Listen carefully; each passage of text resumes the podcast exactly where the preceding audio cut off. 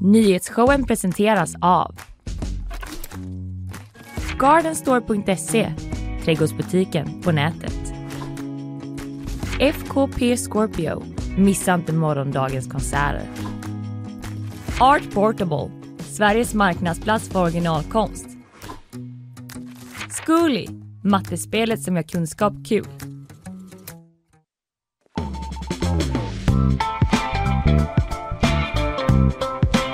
Ännu en dag mitt i livet, mitt i staden Göteborg. Fanny Wik och Kalle Berg sänder nyhetsshowen. God morgon! God morgon! Eh, Jag ska snacka om att Sveriges klimatmål, de kan vi skippa nu tycker experter. Vi håller ändå på att bli omsprungna. Dessutom sen om den största nyheten i världshistorien tänkte jag Jaha. prata lite om. Om den är sann. Okej. Ja, jag lämnade så. Ja, jag tänkte hålla mig här lite lokalt där vi ska Jaha. prata lite om eh, flytande vindkraftverk som kan bli räkfiskets död, Kalle! Räkorna i fara. Säg då till räka. Kanske. Om det blir så här. Ja, vi Mer om det sen. se. Mer om det sen.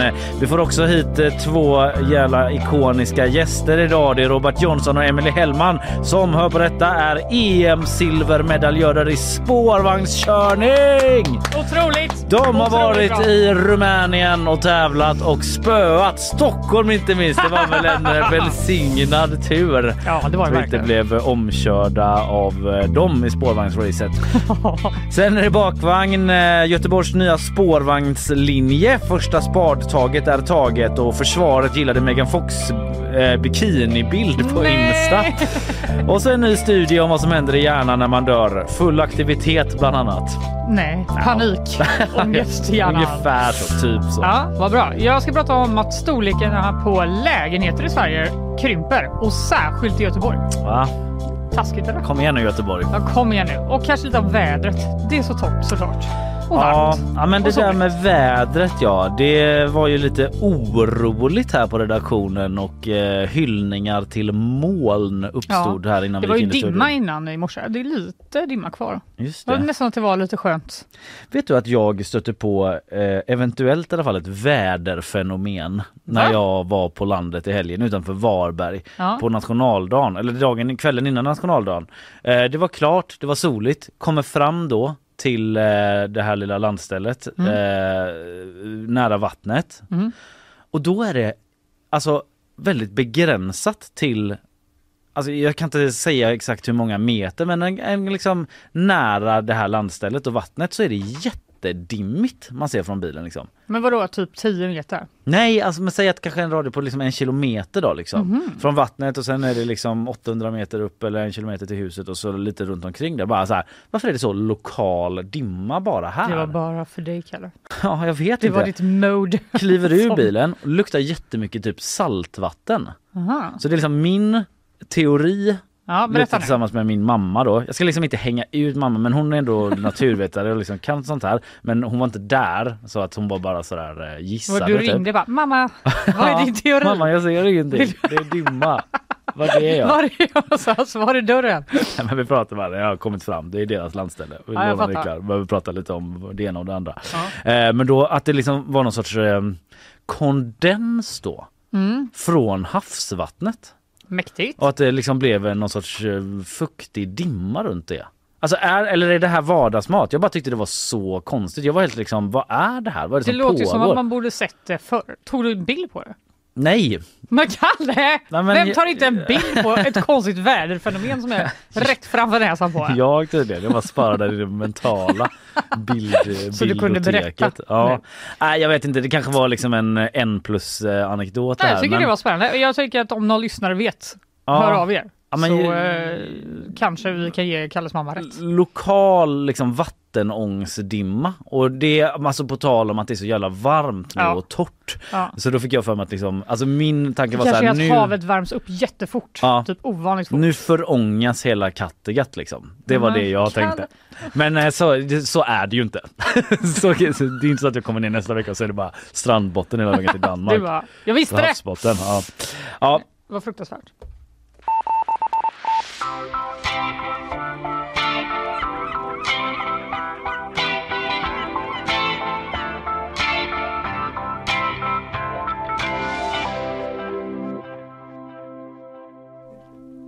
Ja, Ja, Kalle. ja. Regeringen har gjort planer. Mm, det är lite sånt eh, de sysslar med. Ja, på di- ditten och ratten. Mm. Men en plan är att de ska ha massa flytande vindkraftsparker runt Ja, kusterna mm, i just det. Sverige. har vi pratat om lite här ja. Ja, eller hur? De ska ju då ligga i havet. Och vem bor i havet? Det gör räkor och kräftor Just det. och Ja. andra djur. Har ni tänkt på det? Valdemir. Exakt, Valdemir är också förstås ja. han bor också där. Eh, Men framförallt räkor och kräftor. I alla fall för den här historiens skull. ja. I våra västsvenska vatten. Exakt. Och eh, de här räkorna och kräftorna, de fångas av yrkesfiskare så att vi kan äta dem till På spåret. Det här är Ja. också något som vi alla kan skriva under. Förutom absolut. kanske du kommer på nu. Ja, jag är inte så Du mycket det. med det. Men, du vet eh, att vi andra håller på alla normala människor. Exakt. i Göteborg håller på sådär. Ja, så är det. Men nu har alltså de här planerna då på vindkraftverk förändrat yrkesfiskarnas framtidstro i grunden. Det läser jag på g.se. Mm. Det är inga muntra toner, det ska jag säga det med en gång. De, det gäller inte då bara de här, det är två vindkraftverk som redan, eller vindkraftverk, vindkraftverksparker Ja. som redan är godkända. De är ju då utanför Halland. Det har vi pratat om innan. Mm, mm. Men även här då utanför eh, på västkusten så finns det planer på att bygga fem stora vindkraftparker hela vägen från Strömstad ner till Öckerö. Ja, Det är liksom hela vår västkust. det blir väldigt många vindkraftverk. Det blir, eh, det rör sig om eh, 30 000 över miljarder. 450. 30 000 miljarder gör det inte. Men Nej. över 450, de är ju ganska stora. Ja, absolut. Eh, jag vet att eh, om det var typ kommunordföranden i Öckerö som sa att det var som eh, att de skulle bygga typ 50 Eiffeltorn när det var 50 vindkraftverk utanför Öckerö då. Just det. Och det tyckte han inte om. Nej, de är inte alltid så förtjusta i kommunerna. Nej, det är ju det här va? Lite beroende på vilka som styr. Men Exakt, men det är ju då olika bolag som vill få tillstånd från regeringen att kunna bygga vindkraftsparker eh, i haven, typ både till väster och norr om Göteborg. mm, Eh, och det största projektet lä- längs västkusten heter det Mareld. Det är Mm. 230 vindkraftverk som man vill sätta upp då i Skagerrak, typ från Lysekil till Skärhamn, men även utanför då Öckerö och Kungälv som planeras Mhm. stora vindkraftparker. Och de här planerna då, har, när man ska bygga ett vindkraftverk i havet, då måste man göra massa utredningar. ja, Vad, vad kommer hända med miljön, djuren, fiskenäringen, alla samhällen som ligger här? Eh, Såklart. det är inte bara att ge sig ut med båt och tjoffa ner Nej, eller hur? 450 vindkraftverk. Men de här vindkraftparkerna i Halland, där har man eh, konstaterat att det skulle vara väldigt eh, stor påverkan på fiske av framförallt havskräftan då. Och de Mm. fick ändå godkänt. Ja, de fick det ändå Ja. ja. och på vår sida då gäller detsamma, fast för räkan. Ja, det är inte bra. Vi på GP har träffat yrkesfiskarnas branschorganisation, SFPOs ordförande Peter Ronelöv Olsson. Och han svarade så här då på frågan eh, vad eh, regeringens planer skulle kunna få för konsekvenser för fisket. Det slår ut oss, det tar död på oss. Det slår ut oss, det tar död på oss. ja, det var ord och inga visor. Det var ord och inga visor. Ett ganska dramatiskt uttalande tyckte reporter Mattias Bakander och frågade vidare. Vad innebär det mer konkret? Är det verkligen så farligt? Det innebär att eh, vi kommer inte kunna hålla upp något svenskt fiske. Framförallt inte det man säger att man hela tiden ska värna, det är småskaliga kustnära fisket. Det slår man ihjäl. Mm. Ja, de, han är ju såklart i hamnen. Det är det som liksom smäller här i bakgrunden. Bra för den organisationen att han har den tydliga Bohuslän-dialekten. Exakt. I de Alla känner ändå honom Ja. kan vi ändå lita Han vet på. vad han snackar om. Eller hur? Han har varit ute sju svåra år till havs Det är eventuellt. ett liv till havs. Ja. Ett liv till Ett liv havs. till havs. Eh, men hur påverkar det räkorna till På spåret då? Om det nu blir Ja. så här. Ja, det är ju det som slås ut mest. Och det blir ju att konsumenterna kommer att få mycket, mycket dyrare räcker. Vi får äta morötter istället på fredagkväll med lite vin och så. Det ju, kan vara bra det med. Men eh, några räkor blir det knappt och de blir väldigt dyra och de blir av en sämre kvalitet för de är importerade. Morötter till På spåret! Ah, det sitter var det värsta jag hört i hela mitt liv. What's new? det är precis som vanligt ju. Din familj sitter och äter räkmacka. Sitter du med morot? Ändå med aioli och liksom kanske någon baguette så. Väldigt franskt. Men eh, Peter Ronelöv Olsson, han menar ju helt, han, han är ju lite så. Ja, det är ju bra det med. Men ni kan liksom glömma Ja. era räkmackar.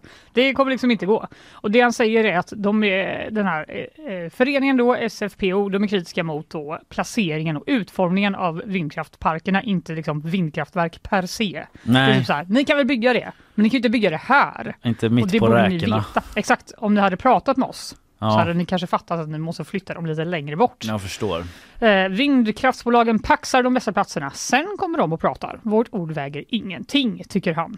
Och han menar att de hade kunnat samsas om haven om det då fanns en bättre kommunikation. Mm.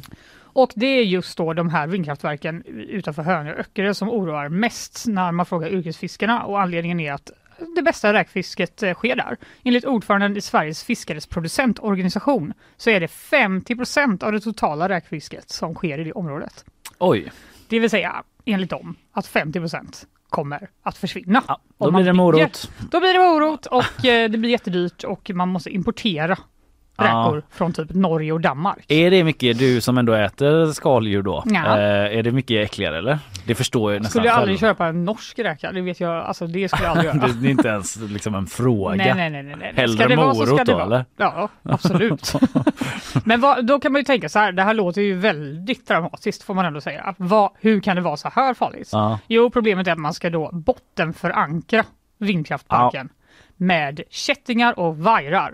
Det måste går- man ju ändå. Ja, det måste man för att Om man inte, ska det måste man tydligen dem. inte. Man skulle Nähä. kunna typ eh, bygga en som, eh, alltså som är på stolpar och inte med vajrar. Aha, ja, det finns det alternativet då. Ja, och problemet då är att man kan ju inte tråla om det är massa vajrar överallt. Nej, För det. då Då fastnar, fastnar- allt. Eh, enligt eh, Peter Ronelöv Olsson så fastnar ankaret, kättingarna, all trålen i liksom.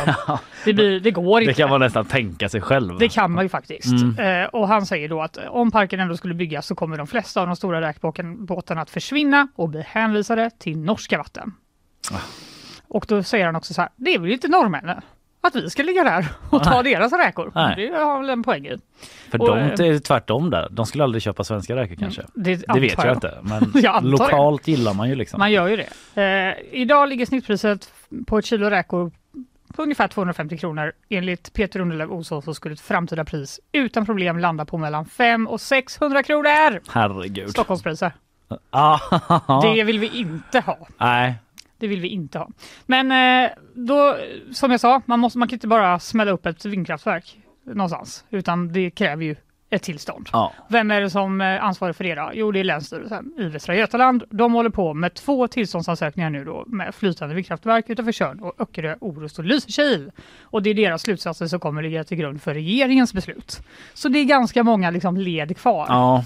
Men kommer de lyssna på fiskarna då? Det vet vi inte. Det vet vi inte, Mm. men jag kan säga så här. Det har ändå kommit en liten bit. Eh, när det kommer till den här Poseidonparken då som är utanför Öckerö så har Länsstyrelsen i Västra Götaland begärt in kompletterande eh, uppgifter eh, från bolagen. Från räkorna.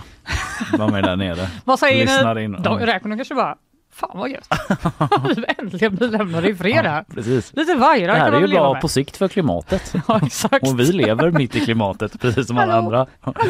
Ja, nej men från bolagen som ska bygga alltså. Ja, för de, Mm. kan, i- de tycker att de måste undersöka det här mer om det verkligen är liksom, den lämpligaste platsen. De har ju gjort en egen undersökning som är så här, det här är den lämpligaste platsen i vår point of view. Ja, ja. Men då säger Länsstyrelsen, är det verkligen det? Om Mm. du ska, ni ska ta allting annat i beaktan. Kolla igen då. Exakt. Kolla igen. Ja. Eh, Lena Niklasson som är länsmiljöingenjör på Länsstyrelsen i Västra Götaland säger att det- här är en ny typ av ärende för dem. Flytande fundament är nytt i Sverige. Mm. Dessa parker som hålls fast av vajrar och kättingar eh, gör att det blir trålförbud. Det kommer inte gå att tråla. Om den hade varit bottenfast så hade det varit en annan sak. Ja, okej. Även Havs och vattenmyndighetens havsplaneringsenhet Nu är det många enheter. Det är nästan som ett skämt, men det heter den i alla fall. De säger också att det är i princip omöjligt att tråla i områden där det byggts sådana här eh, vindkraftsanläggningar och eh, nu kommer de att försöka då eh, på uppdrag av regeringen hitta fler lämpliga områden för vindkraft. De är lite så här, vi kanske ska liksom kolla lite Mm. bredvid, lite Ja. längre bort. Liksom hela den konfliktfrågan eh, åsido så låter det väldigt coolt med flytande vindkraftverk som bara sitter fast med kättingar. Jag Jag vet. kan bli så himla golvad ibland, det är banalt men av, av vad som ens går att bygga överhuvudtaget. Jag håller Att verkligen vi med. klarar av det. Det är verkligen Bara, va? science fiction. Vem byggde det här? Ja, Ge henne ett pris du. Eller hon. Feminism. Ge, ja, absolut. Noteras. Ja. Ge han eller henne ett pris. Men, eh, Eller hen. Eller hen, ja absolut. Eh, Havs och vattenmyndigheten säger i alla fall att de kommer göra en reviderad havsplan och en eh, ny konsekvensbeskrivning i höst. De är inte helt nöjda. De har nog lyssnat på yrkesfiskarna ganska mycket. Klimat och miljöminister Romina Pourmokhtari. Mm. Det är hon som är regeringens ansvariga då för de här tillståndsprocesserna för vindkraftverken. Ja. Hon skriver i ett litet mejl till GP att de har lyssnat till oron som yrkesfiskarna känner och att de alltid prövar tillstånd enligt rutiner och regelverk som finns. Det är väldigt, polit, alltså väldigt eh, politiskt svar här. ja. Eh, hon eh, liksom vill poängtera ordet samexistens. Mellan regeringen vill att det ska regering, vara- fiskare och räkor. ja, att utbyggnaden av vindkraften kan samexistera med andra allmänna intressen som sjöfart, fiske, naturmiljö, Ja, bla bla bla. bla, bla, Mycket bla. att koordinera. Det är så jobbigt för eh, politikerna. Va? Tänk på många som ska tycka något. Men eh, det här besl- beslutsunderlaget i alla fall ska lämnas in till regeringen i början av 2024. Så vi har inte hört det sista om den här saken. Nej, Sen får vi se. De kan eh, helt enkelt då säga eh, vi kör. mm. det får... är ju jättebra med vindkraftverk. Ja. Och så säger de nej, det blir inte så. Vi skyddar Vi skiter i det. Så bra är det inte. inte bättre än räkor. Och man får passa på kanske att liksom äta mycket, mycket räkor nu. Och Det tror jag. På spåret får dubbla upp, göra två säsonger. Ja. Köra onsdag, När fredag. premiär ens? Jag vet inte. Om hundra år. Nej, det finns något annat program man kan äta räkor till. Ja, bäst i test kanske. Eller jag vet inte. Mm. Masked singer. Absolut. Ja, jag slutar lista olika tv-program och tackar dig Fanny.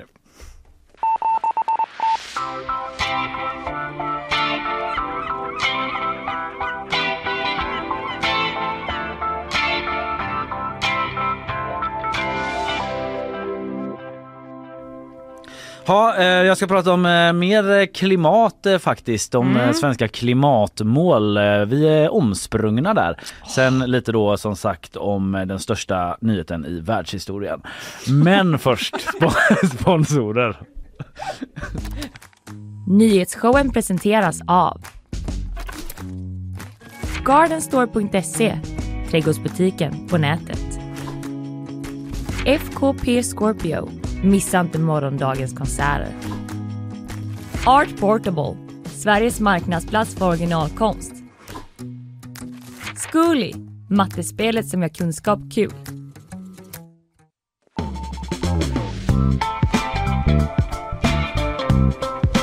Ja, eh, nu är Isabella Persson framme vid mikrofonen. Vi ska få ett nyhetssvep och jag sa det till er alldeles nyss. Hoppas du inte tar den här eh, största nyheten i världshistorien innan nu. Nej, jag lämnar Den inte dig med i Kalle. svepet. Nej, den Man får... börjar undra i Isabellas nyhetsvärdering som skippade den största Eller hur? nyheten i världen. Vi skiter i det. Eh, men en del annat ska du informera oss om. Eh, varsågod. Tack. En 11-årig pojke har dött efter att ha blivit påkörd av en bil i Märsta norr om Stockholm. Föraren, som uppges vara en man i 25-årsåldern, misstänks ha varit drogpåverkad och har gripits av polis. Enligt uppgifter till Aftonbladet Expressen och TV4 ska mannen vara ledande i Märsta-nätverket och ha tidigare förekommit i brottsutredningar. Bland annat ska han efter åtal friats för ett mord i Bromma 2017 och en skjutning i Märsta 2019. Vid halv tio-tiden igår larmade flera personer om en knivskadad man utanför ICA i Nossebro.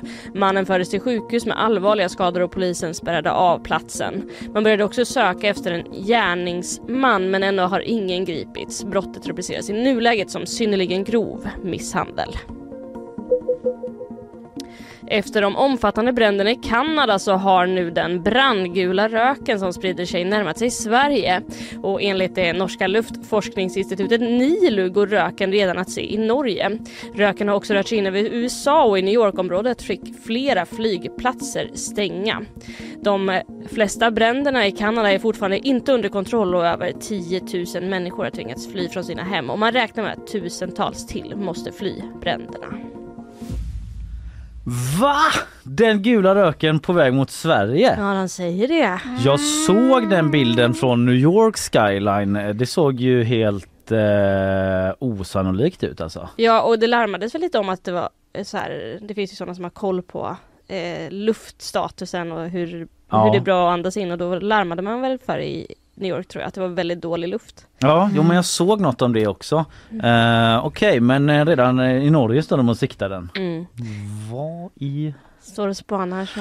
Ja, eh, Men eh, det verkar som att det i Sverige skulle bli disigt och man kunde känna röklukt. Så Okej. att vi får se. Det kanske inte blir lika sådär Nej. dramatiska bilder i Sverige. vi får se. På Mm. tal om dis då. eh, This just in från eh, producent Emelies mamma. Det kallas alltså för sjörök, det jag såg Sjörök? vid Hallandskusten. Vilket bra namn. Ja, och eh, det upplevde jag igår också står det här, men då antar jag Emelies mamma.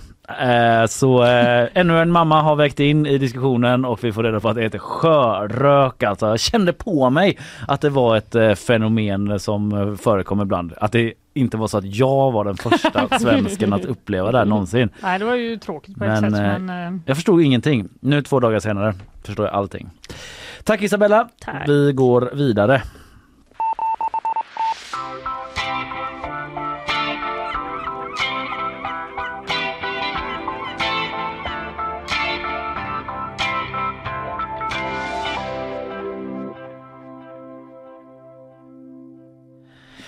Ja, eh, vi ska hänga kvar lite i klimatet då. Du känner till att Sverige har klimatmål Fanny? ja, det gör jag. Glöm dem! Nej! Glöm dem jag trodde jag nu. kunde något. Mm. Eller kanske inte riktigt ännu då, men du kan lika gärna göra det snart enligt en expertgrupp. För Sveriges klimatmål har blivit irrelevanta efter att EU tagit fram ny klimatlagstiftning. Eh, som liksom gett sig ut i vänsterfil då EU med den här lagstiftningen och swooshat ikapp Sverige och snart förbi, så att säga. Eh, man skulle kunna överge målen, det skulle inte hända så mycket, säger miljökonsulenten Magnus Nilsson som SVT pratat med som en av författarna bakom en rapport då som släpptes igår. Vilken roast. Ja, han är ute. Alltså. Roast-rapporten om svenska klimatstrategin. Verkligen. Ja, ja. Ja, eh, så här säger eh, Magnus Nilsson. Jag tror att det finns en vanföreställning att Sverige är oerhört långt framför andra länder. Så är det inte längre. Det var vi från början och det kan ha drivit på processen inom EU. Men idag är EU i fatt och delvis förbi Sverige. Mm, Vilket geni som har intervjuat honom i liksom en sån Ja. växthus låter Ja, det är en väldigt mysig innergård med kvittrande fåglar som de sitter på. Vad Eller så en sån bänk mellan två hus i Stockholm antar jag. Eh, går du runt med den här vanföreställningen? Nej, jag trodde inte det i alla fall, men nu börjar det bli liksom, kanske jag gör. Ja, enligt honom så går många runt med den här vanställningen och tror liksom att eh, vi är all that, men vi är all past av. EU då i klimat. Vi var het skit, ambitiösa, låg i framkant, tuffa klimat Sverige, här kommer vi. Men nu har andra kommit ikapp oss, hela EU till och med har kommit ikapp. Och det här är alltså då för att EU för två år sedan antog en ny klimatlag som säger att man ska minska utsläppen med 55% fram till 2030 Oj, oj, jämfört med nivåerna 1990. Ja, det man utgår från. ja. Och eh, till år 2050 ska man vara helt eh, klimatneutralt. Oj. Våra mål då? De svenska målen kom till i ett annat sammanhang när, när de, arbetet startade egentligen innan Parisavtalet gjordes upp. Och därför har de inte en lika tuff ambition som den nya EU-politiken har som är, är mycket färskare. Alltså ja, det är så drömmigt att lyssna på honom. Ja, jag vet, det är typ svårt att koncentrera sig för det känns som att man rapporterar direkt från Det är paradiset. som att han säger något bra, men han säger något helt fruktansvärt. man bara, gud vad trevligt sagt. Ja. Och sen när man verkligen lyssnar så var okej. Men då, då var vi i framkant, men sen har vi liksom inte äh, Ja, men vi hängt var med. det, vi var tidigare men det var innan Parisavtalet Ja, som man det. började snickra på dem och nu eh, sen efter det då så har liksom EU kommit ikapp och förbi med sina färska, färska, färska EU med sina Ah. färska riktlinjer och Ja, det mål. sig. Men det betyder alltså att De svenska klimatmålen driver inte längre den svenska klimatpolitiken utan den drivs av EU-lagstiftningen i första hand. Och då måste man se över de svenska målen. Mm. Man måste se över de svenska målen. Kanske att de måste se över vart de gör sina intervjuer på SVT. Så jag vill lyssna på det i början igen. Hur stark den här fågeln lät. De svenska klimatmålen driver inte längre den svenska klimatpolitiken. Liksom framme vid mikrofonen typ. Och en annan sak. Vi fåglar tycker att eh, vi måste skärpa målen. Det är som att den skriker in i micken bara. Rädda mig! Jag tänker att den här klimat... eh, reportern sitter och liksom försöker vifta bort den så. Det här är gr- great stuff. Tyst med dig din fågel. Kan Emelies mamma höra av sig om vad det är för sorts fågel också. Jag vill faktiskt veta det på riktigt. Nej men det är inte vi som eh, driver klimatmålen för vårt eget land så att säga utan det är Nej. EU. Det är ju lite pinsamt tycker jag faktiskt. Ja, men okej då, kan inte EU bara få göra det då? Vad är det varför problemet? inte? De har redan gjort arbetet, Ja, uppenbarligen. om de är så himla ambitiösa då kan vi bara hänga på det då. Ja men det är ett problem då eh, om man har eh, ett problem, eller vad säger jag, ett mål som är lägre ställt än EUs krav.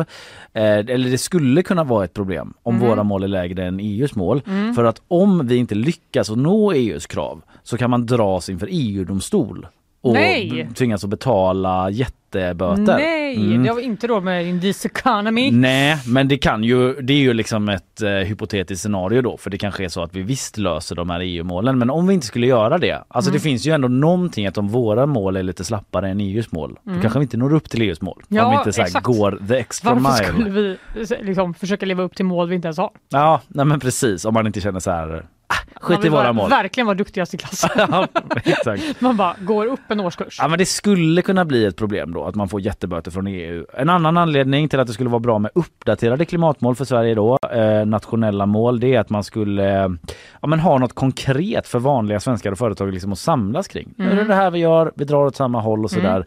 Eh, och det finns kanske i och för sig då säger den här forskaren eh, Eh, Thomas Nilsson att även om målen är tandlösa jämfört med EU så är de ändå liksom symboliskt så att så här, okej okay, det här tillsammans gör vi så här. Sen får man väl liksom höja upp det ytterligare då mot EU så om man inte vill få böter. Eh, men sammanfattningsvis eh, jättevackra fåglar i Stockholm finns. Verkligen. Aggressiva Eh, dock. Eller starka i röst och tal. Eh, punkt nummer två. EU har skarpare klimatmål än Sverige. Som eventuellt behöver en uppdatering då. Ja. Eh, punkt nummer tre blir det här. Eh, den svenska självbilden av att ha någon sorts ledartröja i klimatfrågor är skadad. Vi kan ta av den där ledartröjan och steppa upp ambitionerna om vi vill ha den.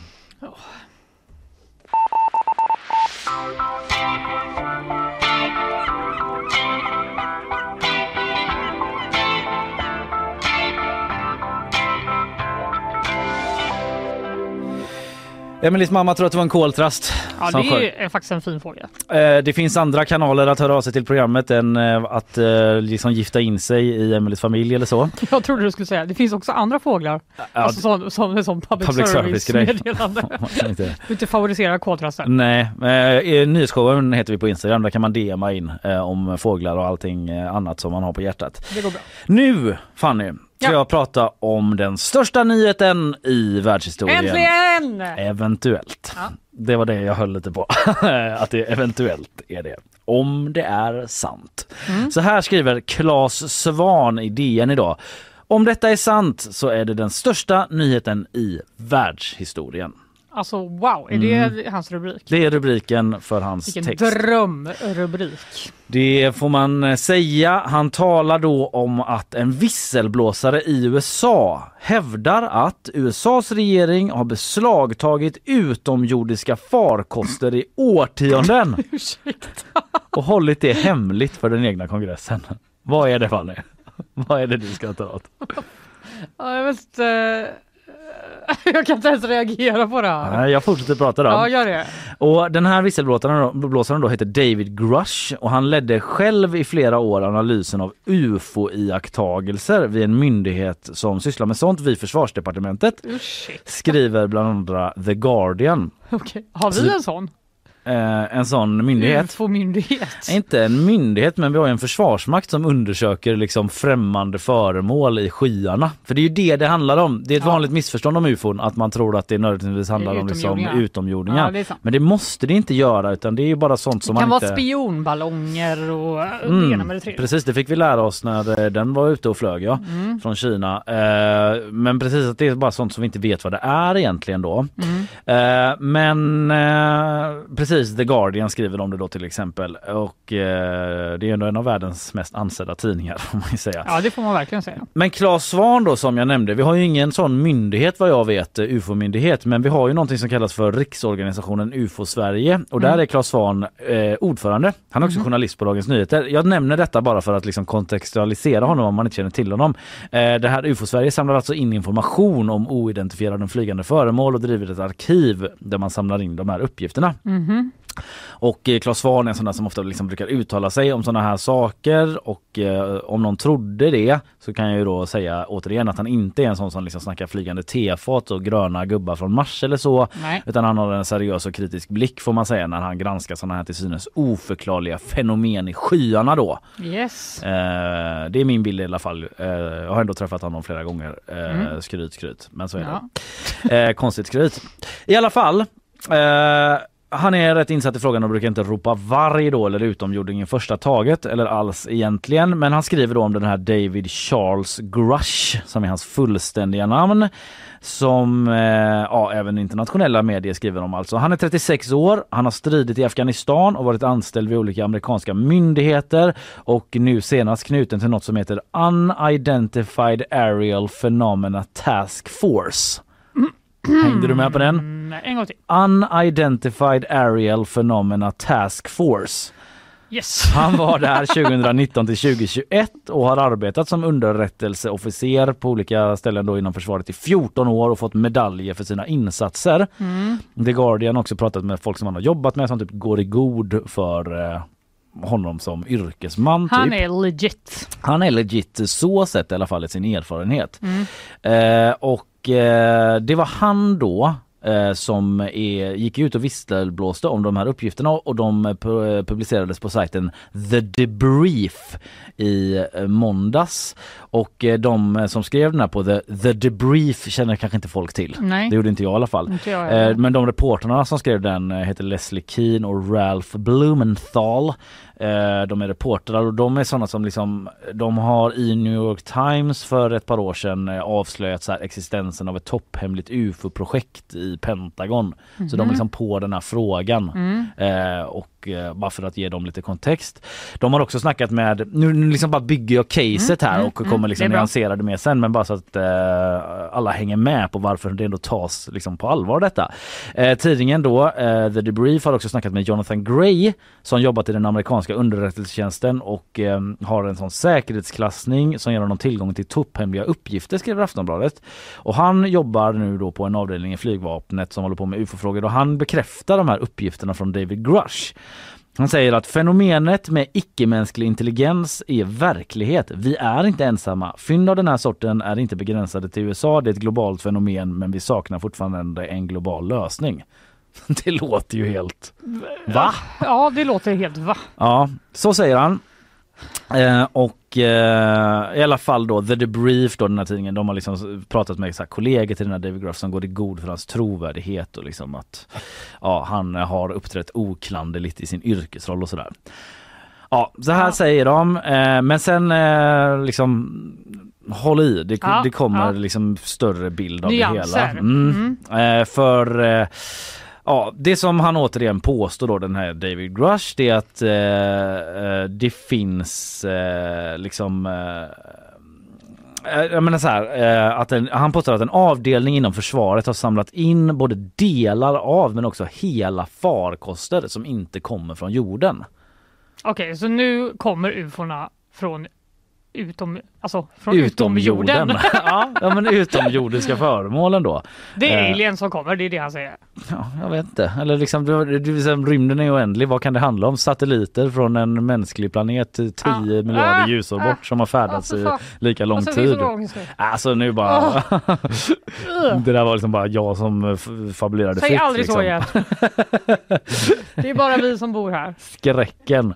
Men han säger att han har lämnat över dokument och intervjuer som ska innehålla sån här information då till den amerikanska kongressen och att det ska finnas i de här dokumenten uppgifter om olika platser som är namngivna då och hemliga projekt och andra uppgifter inom försvaret.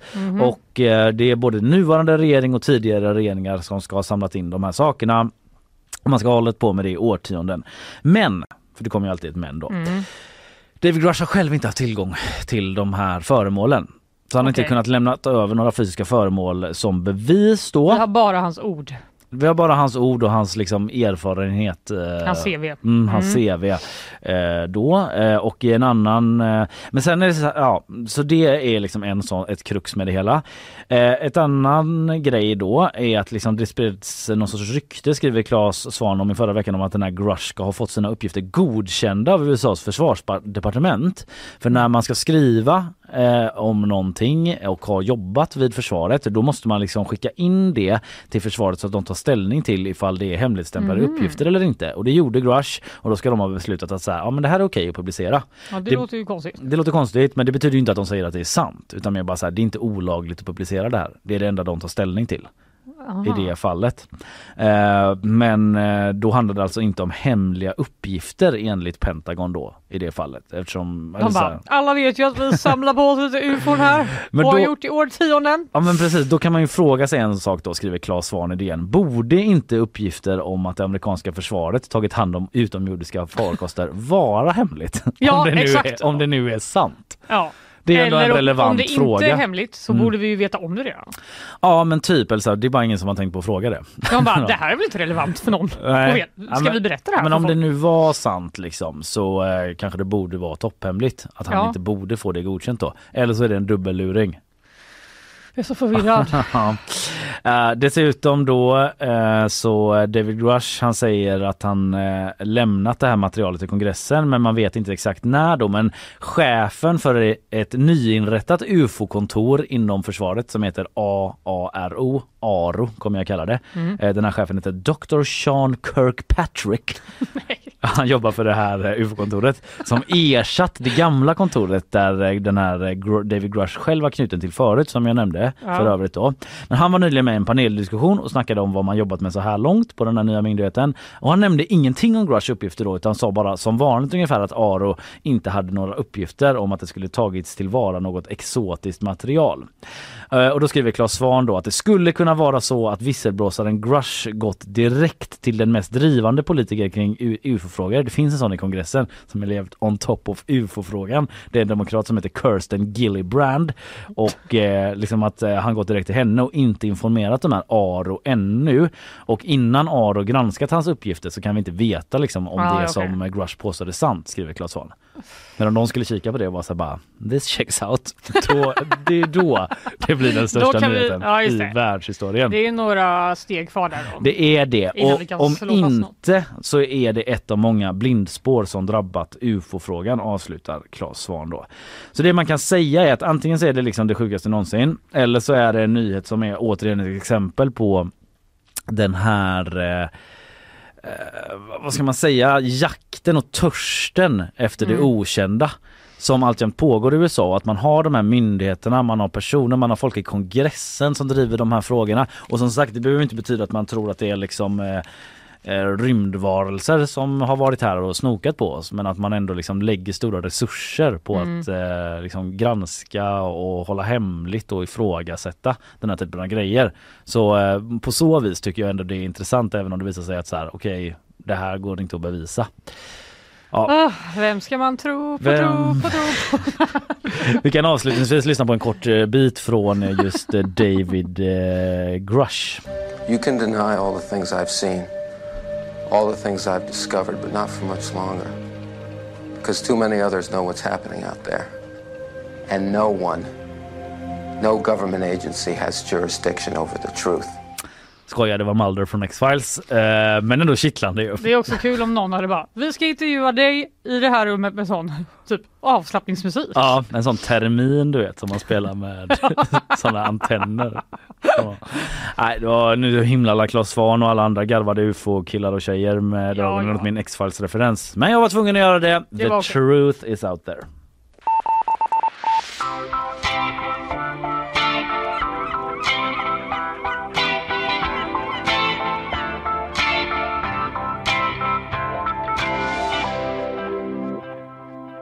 Okej, snart blir det fin, fin besök här i studion. Vi får besök av två silvermedaljörer i den ädla sporten spårvagnskörning. Det är Robert Jonsson och Emily Hellman som varit i Rumänien och tävlat alltså och kommit hem då med Otroligt. ädla valörer. Spöat Stockholm dessutom och en hel del andra också. De kommer här om en liten stund. Vi ska snacka med dem. Eh, Innan det så lyssnar vi på våra sponsorer. Nyhetsshowen presenteras av Gardenstore.se Trädgårdsbutiken på nätet. FKP Scorpio. Missa inte morgondagens konserter. Art Portable. Sveriges marknadsplats för originalkonst. Zcooly, mattespelet som gör kunskap kul.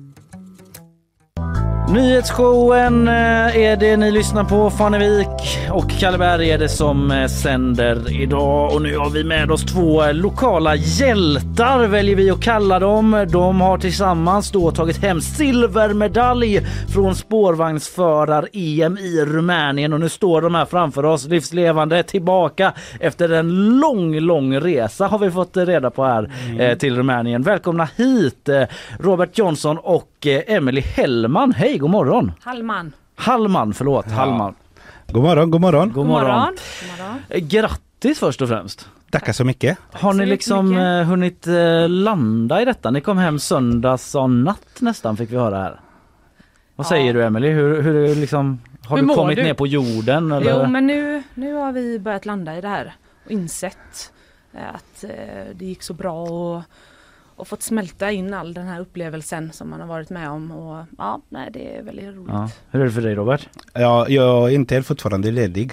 Jag har varit det här fyra dagar efter det här resa. Ja. Jag hade behövt kanske lite längre tid att återhämta. Ska ni börja jobba imorgon Ja, typ eller vad? Jag ska börja imorgon klockan nio till sex på morgonen. Nej. Jo. Så imorgon börjar jag riktigt helg. Ja. Ja.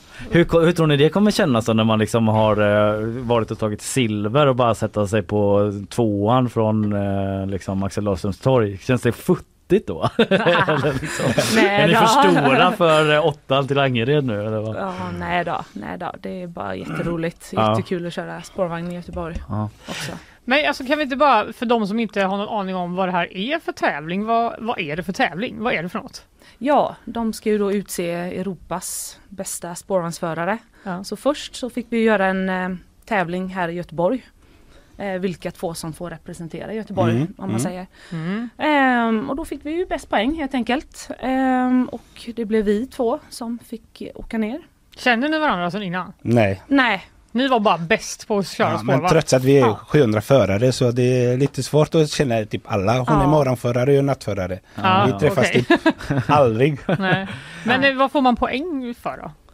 eh, ju nära du kommer ett visst hinder eller poängbrädan med dörren utan backspeglar, utan hastighetsmätare. Du ska liksom kunna känna vart du har vagnen. Alltså det är Aha, men, svårt att... Ja. ja men nu får vi bryta ner det här. Poängbräda säger du. Så. Det här är nya begrepp för mig ja, alltså. så är det verkligen. Vi Hur går säger- det till? Ni, ja. Nej men vi säger att du ska komma upp i en ganska hög hastighet, sen ska du göra en så kallad far och broms. För Emergency att Ja. för att Mm. sen eh, hamna rätt på brädan. Alltså det handlar om väldigt lite marginal Ah, så man ska stanna liksom? eh, Man måste känna exakt eh, när du kommer upp till exempel det här farten vi sa. Nu är det i Orade var 25 kilometer i timmen Mm. med täckt hastighet. Du ska känna till hur mycket glider vagnen Mhm. efter du har tagit bromsen. Så du vet exakt att du hamnade på poängbrädan. Det är inte så att du bara tar bromsen och bara ja, Nej, vänta på att vagnen ska hamna var som helst. Du måste kunna exakt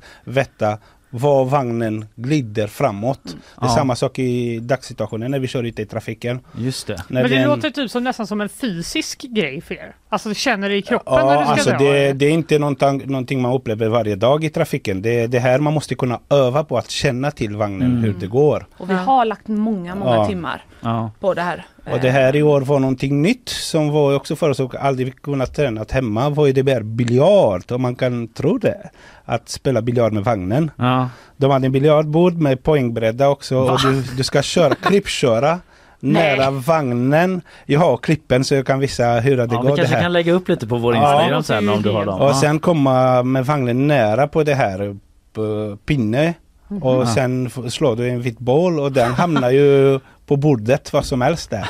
Va? Det är någonting som man jättesvårt att träna för. Jo, jo. Det här bara man har tur eller inte. Ja. Men vadå, men åker vagnen ändå på spår då? Ja, eller? alltså borden stod på, om du säger att du skulle råka köra på det här bordet, Ja. hade hjul under så du hade flyttat sig fram och det inte skadat vagnen också.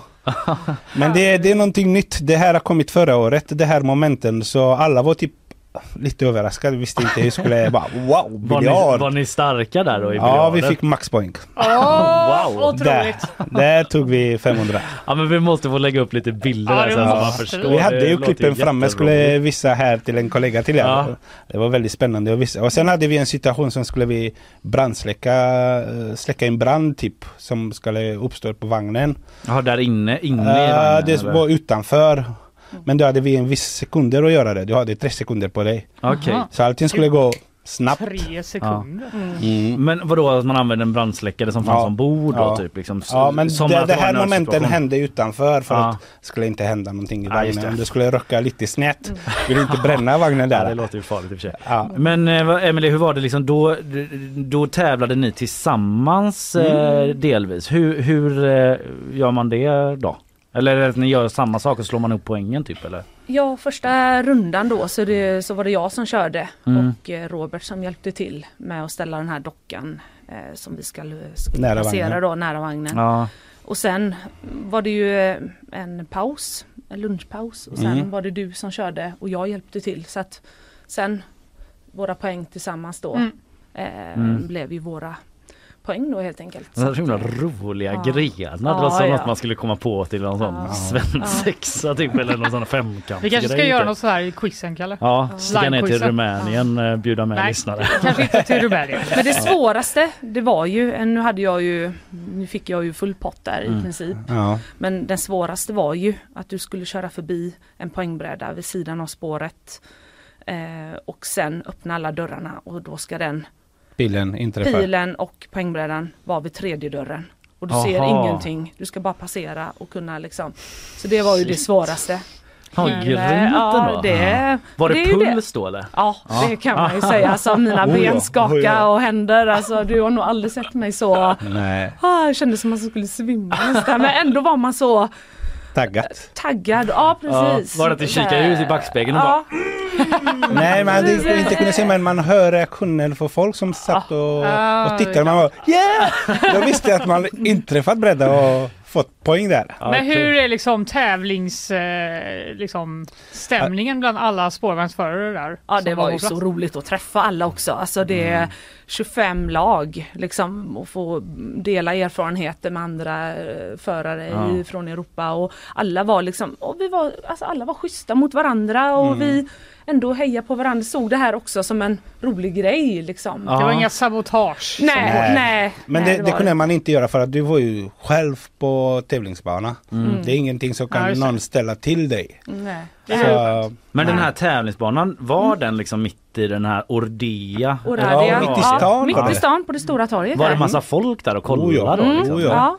Ja. de Alltså hade- att vi inte har haft det i Göteborg? Eller kanske Nej, var- Vi kanske Vi får hade- vara värd för EM, göra en sån ansökan som med OS men de hade ju tänkt att, eh, att ha det nu Ja, under det- 400 års... eh, Det hade varit perfekt. Ja. För två år sedan var ju planerat att det skulle komma hem det här tävlingsmomentet exakt på jubileum. Mm. Men sen blev det inställt, Ah. corona kom in och Ja. det här har flyttat sig fram. Men då har vi det kvar att se fram emot ja, eventuellt. det är klart då. att vi ska ha det hemma. Ja. Det, det hoppas vi att det kommer. Får Det här är kolla. en Ja. väldigt stort grej. Det är en väldigt stor grej, jätteroligt. För Ja. det är många som inte eh, Känner alltså, till? känner till att man kan tävla i spårvagn. Nej, jag hade väldigt svårt att greppa vad Ja. det är ni tävlar i men det låter som skitroliga och svåra tävlingar. Mm. Men när ni då snackar med de här, alltså jag kan bara berätta så här slutställningen då. Wien vann, Mm. ni kom tvåa, sen var det Prag, sen kom Stockholm. Viktigt ändå va? Ja, du, ser, du knyter näven här Robert. Det Ja, viktigaste var ju att slå dem. Ja, det var det. Jag Ja, fråga det var det. Det var det. Nej men grejen var ju att vi gick ju med en annan inställning hemifrån. Ja. De hade bara, både Oslo och St- Stockholm hade, vi måste slå Göteborg. och när vi kom framme, vi sa till dem, kanske ni har bara det här som mål, vi har mål att slå alla. Ja, hjältar är ni. Ja, så det gjorde vi. Men det här var- bara lite tur som gjorde att vi inte hamnade på första platsen. Det var bara segla och vinden som spelade väldigt stor roll. Alltså, Ja. Vadå, När de hade fick österrikarna striken där, vind? när Ja. de fick striken där i sista så det kom ju en vindpust där precis. Ja. eller hur? Strax var det, var det bowling ja. också? Ja, ja, bowling var det sista. Men det, den bowlingmomentet som gjorde skillnad mellan att, inte, att vi inte vann där. Jävla österrikare. Vadå blåste kärran Ja. ner? Nej, det kom ju en vindpust Ja, precis Eller är det ni som säger det?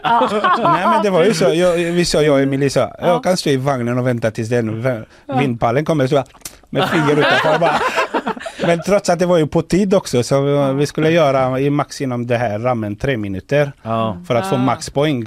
Körde Det- man på ett eh, klot då så att säga eller? och så var det stora Mm. En jättestor boll Ja. helt enkelt. Alltså det, det Jättestor. är så kreativt. Ja. Mm. Som eh, då skulle hamna perfekt på de här uppblåsbara käglorna. Ja. Och sen, grej, eh, alltså. ja och varje kägla hade ju olika poäng också Ja. så att de man fick ner var ju gånger någonting, jag Ja. tror det var gånger sex. 30. Gånger 30. Men hur var stämningen mellan er och Stockholm då? Kunde ni liksom ändå... Eh, Ja, De var rätt kaxiga kan jag säga. ja, de var det? Ja, ja, jo det var de. I Men på ett roligt sätt I såklart. början, men, I början eh, var de. Ja det var de men eh, alltså vi Men hade sen- jättetrevligt. Ja, hur alltså, trevligt. Ja, ja. De är underbara människor. Vi, Jättesköna. Underbara människor men ni visade dem ändå. vi vad gjorde det, det du vet, eh, när vi stod där och precis skulle visa våran poäng där. Mm. De satt ju där i, i tävling, vad heter den rummet? Sekretariat. Typ. Eller något Mm. sånt, att du skulle, de som är på första plats. Ja, Och vi aha. bara Mm. inväntade våran poäng och sen såg vi att vi slog dem med 700 poäng Ja. mer än de hade. Ja, var det som en sån konståkning att Ja. den som leder sitter? Ja. Mm. Ja, okej. Exakt. Och den exakt. kom vi in där. Ja. Ja. Och den blicken vet du. Man tittat Göteborg först och det var bara Ja.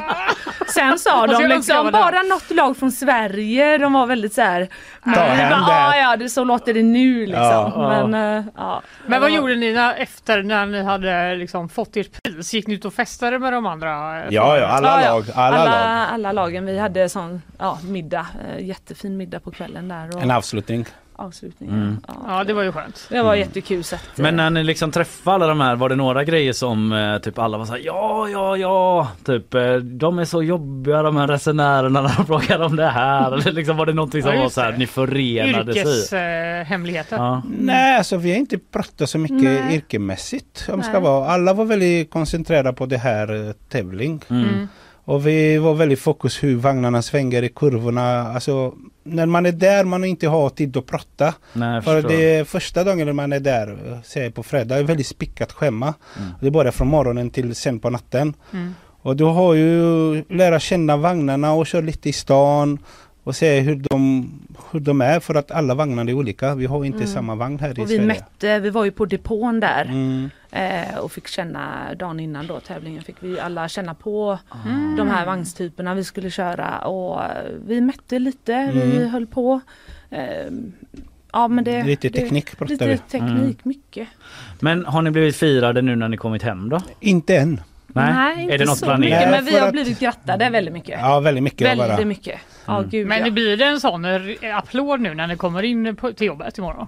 Ja, hon har redan jobbat igår. Ja, jag jobbade ju. Hur var, hur var det då? Jo men det var jättemånga som kom fram. Grattis! Åh vad Ja. roligt! Fasen vad gött! Men kollegor då, det har inte ja, nått ja. ut till passagerarna ännu liksom Nej, att... nej. eh, Nej, igår var väldigt spännande. Ja, precis. Jag gick in på en butikaffär här på Frigagatan Ja. där vi bor och jag och min dotter så helt plötsligt tittar vi så helt folk, alla personalen inne tittar ju på mig så jag tänkte vad hände?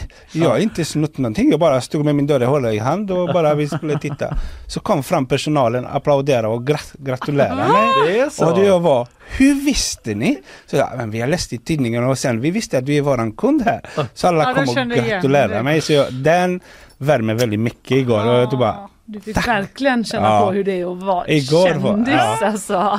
igår var det. Det kanske blir jobbigt för er att köra vagnen nu. Ja, Det kommer alltså, vara för många Nej som men i hitten det är inte många som, alltså det är svårt att se oss utanför. Ja, men nu kommer de känna igen er på rösten också när ni är med här. Ja, vet, ja. när ni Ja, blir ja. liksom- Stå där och När vi tar in i högtalaren Ja, liksom. och- Inga cyklar har vi sagt. Och då, bara, Självklart.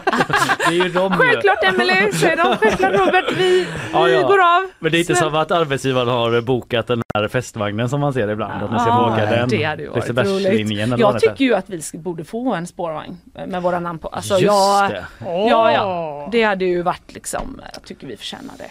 Belöning av det här hårdarbete. Ja. Stryk Miriam Bryant. Tippex. Exakt. Tippex och så ta våra Hellre bara stryk över. Så att man fortfarande ser att det står Miriam Bright överstryket. Ja. Och så bara Ja, era det. namn under. Ja, precis. Ja, det hade varit häftigt faktiskt. Vi har ju fått några lyssnarfrågor också då Mm, eh, sen eh, vi gick ut med att ni ska komma här. Eh, en person verkar vara väldigt insatt i detta. Jag vet inte, det här är Den skriver så här i alla fall. Vann inte Jonas Arvidsson och Sara Aspenström hela VM nyligen? Varför är Sverige så bra? Känner ni till det? Eller är det någon som Nej. liksom... Mm, nej, Nej, känner okej. inte Vi till. skippar den frågan. Känner inte till. Eh, en annan sån mer generell fråga till er som förare så här. Ska, får man liksom säga hej och tack för resan eller lämna er helt i fred undrar en lyssnare.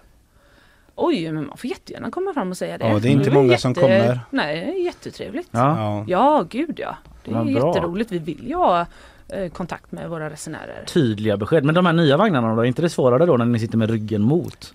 Alltså det inte sitter helt totalt med ryggen men det har du här. Alltså det räcker bara komma någon förbi och bara säga tack. Det Ja. värmer. Ja. Efter en tuff dag man, man får en belöning. Eller om man väntar på någon och de bara vinkar bara liksom så här tack. Det räcker Mm. liksom. Det, då blir man jätteglad.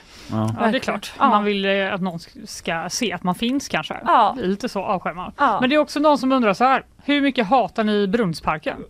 Oh ja. Nej, Det är, inte, det är inte någonting man hatar men det, det händer väldigt mycket. där får man vara bara väldigt koncentrerad. Är det den Det är värsta, så. liksom svåraste Ja. platsen att köra? Ja, det Ja, är det är där det. innan man lämnar centralen går man till Brunnsparken så börjar Ja. man spänningen. Ja. Det är bara, nu Det kommer... är så mycket vagnar, bussar, Ja men folk bara gående. springer ju där. Där Det man måste köra jättelugnt där Ja. alltså. Och det är För jag- helt otroligt vad duktiga vi är. Det händer Ja. inte mycket alltså. Nej. Det Nej för jag tänkte på det den dagen. Varför händer det inte fler olyckor Nej. här? Nej men i liksom? Brunnsparken det är typ alla är väldigt Ja. noga. Alltså det har är hänt typ aldrig någon Nej. stor olycka där borta. Väldigt, väldigt sällan. Men Korsvägen då? Nej, den Där är... är lugn. Okej. Det är lugnt. Järntorget är nästan värre i så fall. Ja. Särskilt på På- kvällarna. på helgerna. eh, helgerna och Ja just det. Men- Nu med den nya stenpiren också. Alltså när jag kom tillbaka. Jag har bott, eh, jag har bott, bott i Stockholm ett tag så kom Ja, tillbaka. Fick jag en ny också.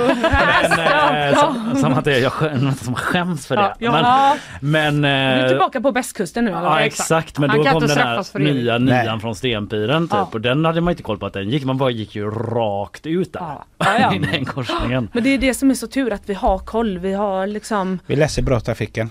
Ja, det gör vi. Just Vi det. räknar alltid med att det kommer ut någon bakom om vi möter ett eh, fordon, buss eller vagn. Alltid att det kommer Mm. Just ut det. någon. För det gör det nio av tio gånger så är det någon som Ja, kommer där med ja. musik. Och cykel Eh, fort som fan cykel, också. Ja, ja. Gud. Sparkcyklarna är nog värre. Ja. Cyklarna är väldigt duktiga på. Ja. Men jag har en annan personlig då sån Ja. Mm. eh, liksom passagerarfråga som jag funderar på ofta. Eller som när jag åker spårvagn så blir jag alltid stressad när det kommer en gammal person Mm. och ska sätta sig. För jag är så rädd att spårvagnen ska börja köra precis när de är i det läget att de nästan har satt sig och Mm. de bara ska du vet flång iväg. Hur noga är ni med att kolla bak? Jag har aldrig varit med om att någon ramlar så kanske är ganska noga men hur noga är ni med att kolla det liksom? Att, att folk sitter Nej ner? men grejerna sitter de som det uppsagt att sitta framme. Mm. Så har vi väldigt koll tills de har satt sig. Och då, men vi har ju, vagnarna har ju mjukvara. Så de räcker inte till att folk ska ramla i vagnen. Men sitter de lite längst bak i vagnen så det blir lite svårt att se för att våra kameror är inriktat mot dörrarna. Och det är det vi ser i bakspelet, vi ser bara korridoren eller passerigång.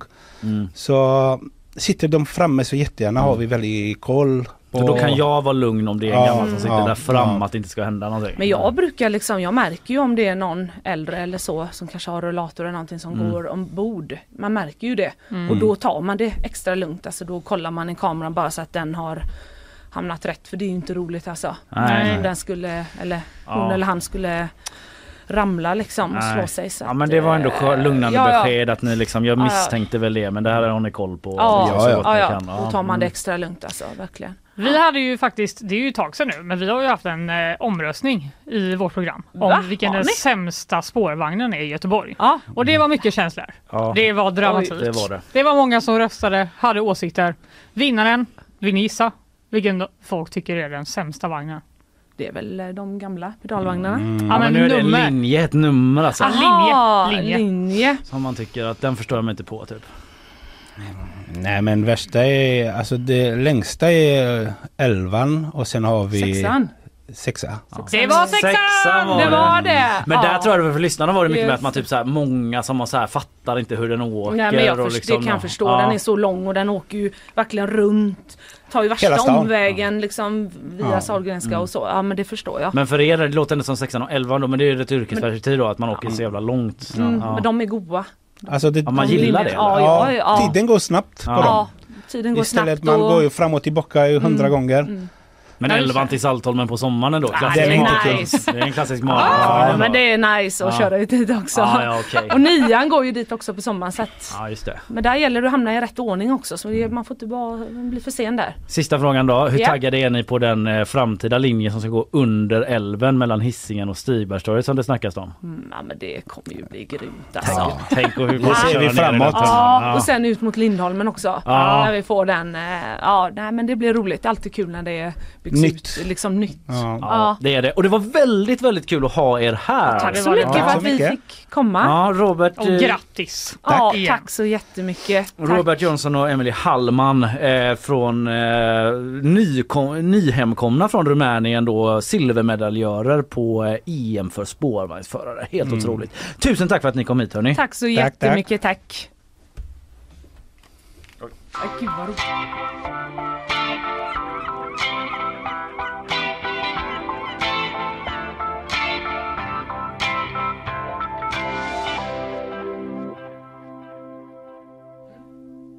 Eh, vi ska gå vidare i programmet med bakvagn och nyhetssvep men först ska vi lyssna på våra sponsorer. Nyhetsshowen presenteras av Gardenstore.se Trädgårdsbutiken på nätet. FKP Scorpio Missa inte morgondagens konserter. Art Portable Sveriges marknadsplats för originalkonst.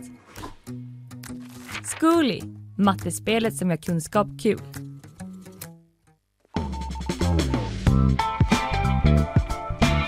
Vi ska eh, snart gå vidare. Vi måste fixa med lite bilder här med spårvagnshjältarna först. Häng kvar i några sekunder bara så är vi snart tillbaka med era nyhetsshower. Ja, vi tackar av där Emily och Robert alltså som eh, vann eh, silvret då i, eh, vad hette det nu igen i Rumänien, den här orten? Ja det vet jag inte. Ja, det är inte det allra viktigaste kanske, men Ora, Oradea där de var så nere och tävlade i eh, att eh, köra spårvagn helt enkelt. Ja. Kom tvåa, spöade Stockholm som kom fyra, femma kom Zagreb. Vilken jävla grej ändå. Otroligt. Ja, att han liksom bowlade och spelade biljard och sånt. Det kändes ju mer som så här femkamp på Liseberg eh, grej och var coolt. Men det var också det här att det var ren yrkesskicklighet det här med att liksom känna i ryggmärgen när man ska dra i nödbromsen. Det tyckte jag var ganska mäktigt. Ja det tyckte det är jag med. lite typ att man, känner, man kan relatera om man kör bil. Ja. Man, no, vissa grejer vet man bara i kroppen. Liksom. Eller hur? Om man någon gång har försökt övningsköra med någon annan. Och där fick Emily liksom. full pott. Ah, Ja. Mäktigt. Äh, riktigt coolt ja, faktiskt. det var roligt att prata med dem måste jag verkligen säga. Eh, Men vi... nu ska vi prata om något annat. Vad ska Ja. vi prata om nu? Ja men vi ska få nyhetssvep snart från Isabella men eh, det blev lite hipp som happ att hon fick eh, hänga med dem ut där. Vi ska få de här filmerna från Robert och Ja, lägga ut det känns sen. väldigt viktigt. Ja det är viktigt så att de alla kan få se då på vår Instagram, vet ju nyhetsshowen där. Mm. Där man kan få se då Hur man tävlar. Ja exakt, några av de här grenarna som var liksom mitt på torget i centrala stan. Tänk om vi kan ska- få hem, som de sa. Fan hem vad tävling. coolt det hade varit Jag kommer var... stå där varje dag och Ja, ja. heja. Alltså vart hade de varit ens? Centralen eller? Centralen. Fast man kan inte stoppa all trafik hela dagen. Eller kan man det? Well, kan man det? det Vi- kanske jag är... tycker vi gör det hela tiden. Jag undrar vart den frågan ligger. Alltså är det liksom Göteborgs stad som ansöker och liksom om att få vara varför eller är det Kanske är Göteborgs, Göteborgs spårvägar? spårvägar. Kanske. Vi får nästan höra av oss. Göra någon, det kanske kommer ut på sajt under dagen här. Vilka är det som eh, har den här bollen och planerar man att söka? Vi behöver inte ha Eurovision. Den kan Stockholm ta. Men den här tävlingen ska vi ha. Starta igång kanal lokal. Eller nej, fan vi webbsänder ju det Ja, såklart. givetvis. Vad dum i huvudet jag är. En som inte är dum i huvudet, det är Isabella Persson. Yes. Där Men- satt den övergången. Ja. Nu tänker jag också på centralstationen för eh, jag brukar åka nian och elvan och de vänder ju nu på centralstationen. De åker ju Mm, för det är det. stopp där. Ja. Men Det finns ju massa spår som Just inte det. används så mycket på Mitt- centralstationen. Säkert ganska svårt att köra den. Den lite kurvan fart där. ja. Ja, det är som att ta sats från lilla bommen. Så kommer man där bara tjongar iväg ett Det bowlingklot. låter ju jättefarligt. Ja, Men det, absolut. det gör det. Men också man blir så glad att man har så gulliga spårvagnschaufförer i stan va? Mm. Ja, de var väldigt sympatiska. Eh, vi eh, kör nyhetssvepet nu va Isabella? Visst är det dags för det? Det gör vi. Varsågod. En 11-årig pojke har dött efter att ha blivit påkörd av en bil i Märsta norr om Stockholm. Föraren som uppges vara en man i 25-årsåldern misstänks ha varit drogpåverkad och har gripits av polis. Enligt uppgifter till Aftonbladet, Expressen och TV4 ska mannen vara ledande i Märsta-nätverket och har tidigare förekommit i brottsutredningar. Bland annat ska han efter åtal friats för ett mord i Bromma 2017 och en skjutning i Märsta 2019. Skövlingen i Amazonas har minskat den senaste tiden. Sedan Brasiliens nya president Lula da Silva tillträdde för fem månader sedan så har skövlingen minskat med 31 procent, det rapporterar nyhetsbyrån AFP. Ett av da Silvas vallöften var just att minska avverkningen men experter säger att den stora prövningen väntar nu de kommande månaderna för det är under den här perioden varje år som bränderna och avverkningen brukar vara som störst. Sverige måste ta mer konkreta steg för att godkännas in i Nato. Det ska Turkiets nya utrikesminister Hakan Fidan sagt igår i ett samtal med Sveriges utrikesminister Tobias Billström. Detta rapporterar den regeringsvänliga turkiska tidningen Daily Sava. Eh, man har ändå enats om att hålla fler samtal den kommande tiden och redan idag ska Billström möta Natos generalsekreterare Jens Stoltenberg för att just diskutera framtiden för Sveriges NATO-process. Tack för det Isabella. Vi ska vidare här och eh, på tal om spårvagnar snacka om eh, den nya spårvagnslinjen. Ja, just det. Första spadtaget togs igår det ceremoniella ute på Hisingen. Jag har väldigt dålig koll på den så jag ser fram emot att Alltså jag med. Mm. Men det var ju kul att Robert och Emelie, spårvagnsförarna som var här, eh, var jävligt taggade Mm. på att få köra där ute. Mm. Nya linjer liksom. Det kan man förstå. Mer om det om en stund. Tack Isabella. Tack.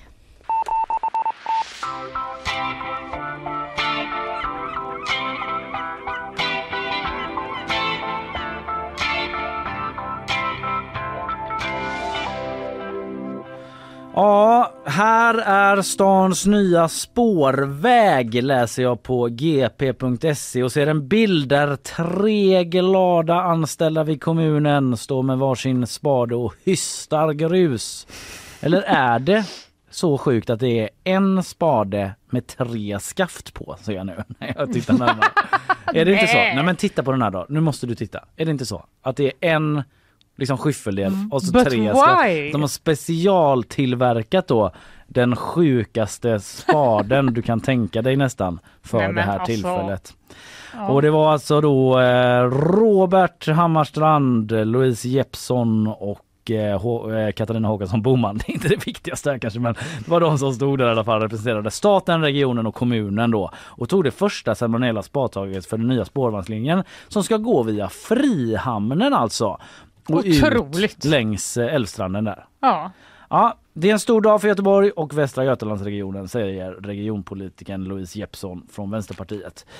Det som eh, det ska vara då det är att den kommer vara klar om eh, inom tre år. Så det är alltid ett tag kvar men Ja. jag vet inte, det känns ändå nära. Alltså, jag jämför typ allt med Västlänken. Som är Exakt. så här, det kommer aldrig bli klart. Exakt. Så tre år är ingenting i så det är fall. de perspektiven man har nu. Att det ska vara är klart till verkligen det. 2045. Nu är Ja, det ändå exakt. liksom kvar på 20-talet. Ja.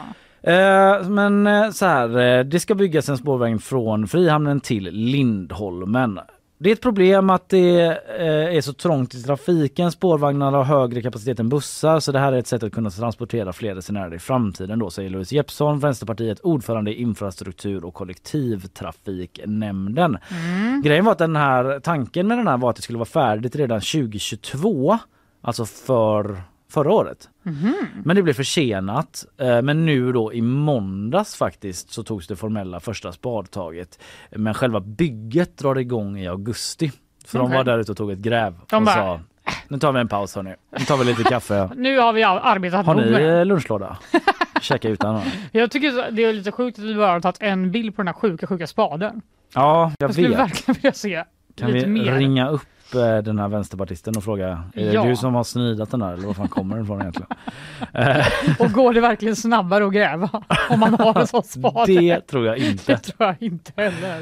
Eh, jag inte är faktiskt det. helt golvad av den spaden. Vi får lägga upp den på vår Instagram Ja. Eh, Men så småningom då så är det inte, det ska ju inte stanna där att man bara nu, nu i första steget så vänder den bortanför Lindholmen då och åker tillbaka när den är färdig men så småningom ska det alltså byggas en spårvagnstunnel under älven. Ah, vad coolt! Har du hört något så sjukt i ditt liv Fanny Wijk? Nej, alltså det är nästan så jag tänker, kommer det bli så verkligen? Ja, alltså du och jag satt ju var fascinerade redan tidigare idag när vi pratade om att fästa vindkraftverk med vajrar på havsbotten. Exakt. Tänk då att bygga en spårvagnstunnel under Göta Nu kände älv. jag, kommer man våga åka där? Ja men hur lerigt är det där nere egentligen? Nej. Hur många holländare ska vi få hit för att rå på den där leran?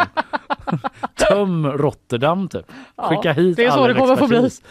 Ja men det är i alla fall, det kommer ju ta längre tid då självklart. Ja. Och få till den, eh, det har man inte vad jag ser i artikeln satt någon tidsram för men det är i alla fall planen. Ja, om hundra år ingen- kommer det vara klart.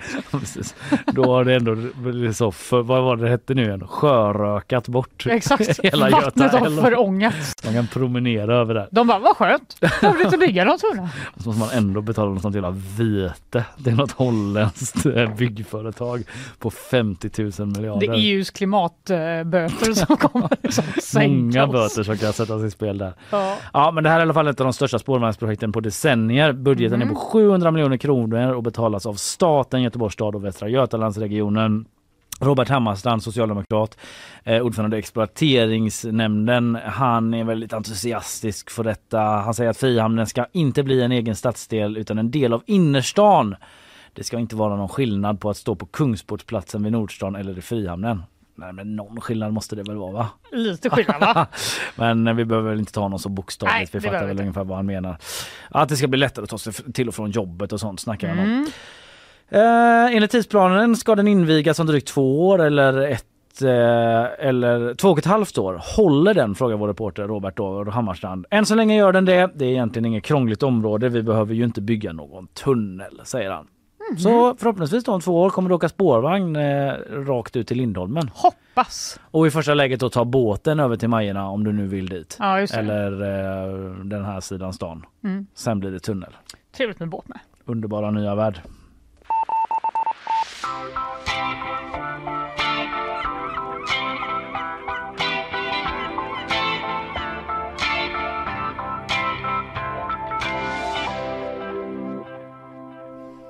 Du, nu ska vi prata om en krokodil. Eh, Skönt. det känns jätteskönt. måste bryta av lite. Jag läste nämligen på gp.se, krokodil genomgick jungfrufödsel. Är Okej. den eh, religiös eller? Ja, det står så här. Konceptet eh, jungfrufödsel då kan lätt föra tankarna till religiösa historier, men fenomenet kan förekomma i naturen. Sedan tidigare finns det fall där fåglar, fiskar och reptiler lyckas befrukta sig själva. Och nu har första fallet med en krokodil upptäckts. Ja, lite Enligt BBC. jag möjligen känner till det här. Är det Alltså- någon sorts dubbel könstillhörighet på de här djuren då eller hur går det till? Ja, typ, det, så här står det. Det, här, det här fallet då, det ägde rum redan 2018. Det är lite oklart varför BBC rapporterade just nu. Men Mm. så är det i alla fall. I eh, Costa Rica. Ja. Där var det en 18-årig... De har just skickat en reporter dit. Vad sa du att det hände? Ja, händer det något här på Costa Rica eller? Jag ska ju rapportera om den här andra sjuka grejen men det här var ju ännu sjukare. Ja, typ att det var det eller?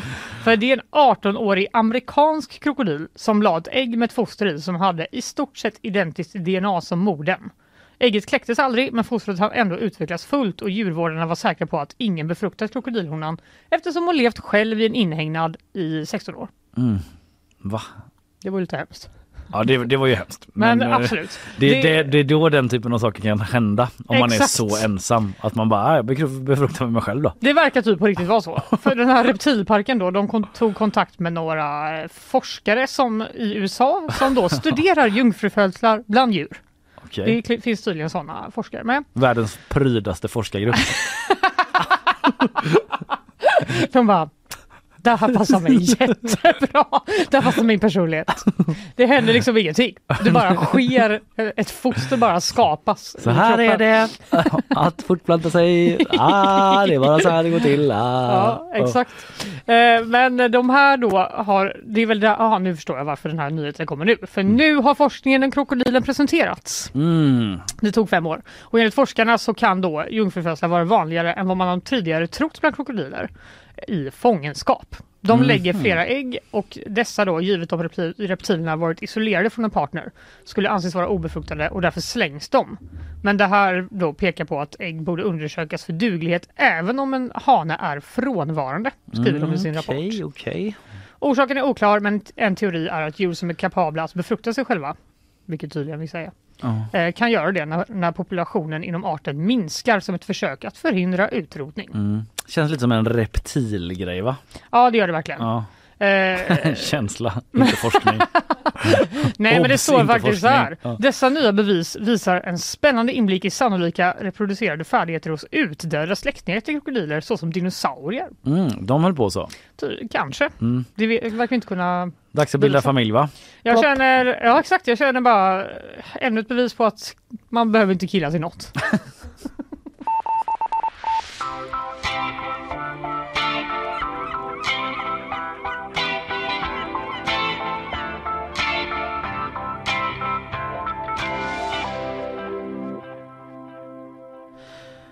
Försvarsmakten har fått gå ut och eh, förklara sig lite grann.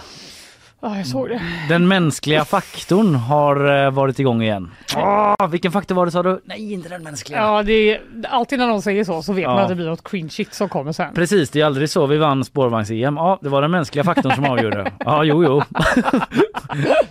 så Ja. är det aldrig. Utan det som har skett då är att Försvarsmaktens officiella konto var ute och gillade en jättesexig bild på Nej! Megan Fox. Alltså att jag faktiskt såg att Megan Fox eh, trendade på Twitter igår. Men hon är ny på Instagram. Jaha, Jag eh, kollade, alltså när jag är läste den hon här ny på artikeln. Instagram? Vad är det för konstig... Ja, tydligen. Det känns väldigt gammalt annars. Det var väl någon länk i artikeln här, eller jag klickar mig vidare till, till det. Okej, jag ska inte ljuga, jag vill också se den här bilden på Megan Fox. Kalle, likar du eller? Nej, det gjorde jag inte. Men, eh, Hon nu- var näst mest googlad eh, igår också ser jag. Ja, men hon är någon sorts före detta supermodell, eller modell i alla fall, och skådespelare. ehm, och eh, hon har precis skaffat Instagram vad det verkar. Och det hon var, har det var det att det var- 21,2 miljoner följare. Ja, det var typ tre inlägg på det, det var det jag såg. Eh, Det var det jag reagerade på, bara. eh, när jag var inne på den Instagramen. Nej men eh, i alla fall så, så då... Jag är inne här nu och nu förstår jag ditt skämt. ja, För det var mycket att reagera på här. det är det. Det ska sägas. Men de var ute och likade då Försvarsmaktens officiella konto alltså. De som kanske liksom går upp i beredskap om det blir krig. Pinsamt. De bara-. Gud vilken snygg bild på Megan Fox. Mm. Eh, efter eh, detta då så blev det reaktioner i sociala medier. Alltså folk eh, såg detta, det spreds skärmdumpar på Twitter i Sverige. Och eh, eh, det var någon som skrev typ eh, Jag vet vart jag vill att mina skattepengar går inom Försvarsmakten. Skäliga löner till de anställda, inte det här. Skäl, skäligare lön till den som sköter deras SOSMED. Ja. Så de slipper sitta och bara scrolla runt på random bikinibilder. Ja, men det var ju Ja, pinsamt. Det Usch. verkar ha hänt. Eh, det som verkar ha hänt är att en moderator av misstag gillat en bild från Megan Fox, skriver Försvarsmakten i ett mejl. Alltså misstag då. Det är många som har gillat det här inlägget. 5,4 miljoner Instagram-användare rapporterar Aftonbladet. Däribland då Försvarsmakten sällar sig till denna miljonskara. Ehm, Ja. Några timmar efter att eh, det uppmärksammades togs den här gilla-markeringen bort då. Mm. Och de förklarar gilla-markeringen har inte skett med avsikt. Du vet någon som har scrollat igenom och bara plonk, Ja. lugga trycka. Men vadå, det, Det kan man, ju hända. Det har man ju gjort själv. Det kan hända. Det man kan har varit och hända. lurkat på någons konto så råkar man likea något. Deep Hemskt. like. Ja. Men eh, ofta kanske att man märker det ändå va? och Mm. tar bort den direkt. För det är det jag Exakt. tycker är mer konstigt nästan. Jag tror, min, min konspirationsteorin då, inga belägg för det, men det är ju att någon har eh, glömt att byta konto.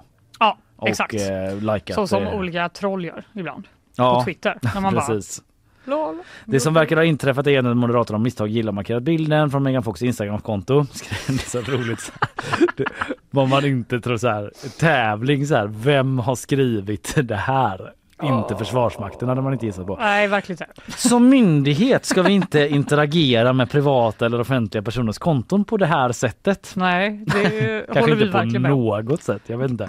I det här fallet är det den mänskliga faktorn som ligger bakom felet. Men tänk att du lägger upp något så, lite skojig grej, så Mm. bara får du en like av Ja, Försvarsmakten. precis, en sån Då blir man ju rädd. Ja, då blir man rädd. Aftonbladet har inte sökt Megan Fox för kommentar. för Jag tror inte det är någon idé. Hon bara well of course.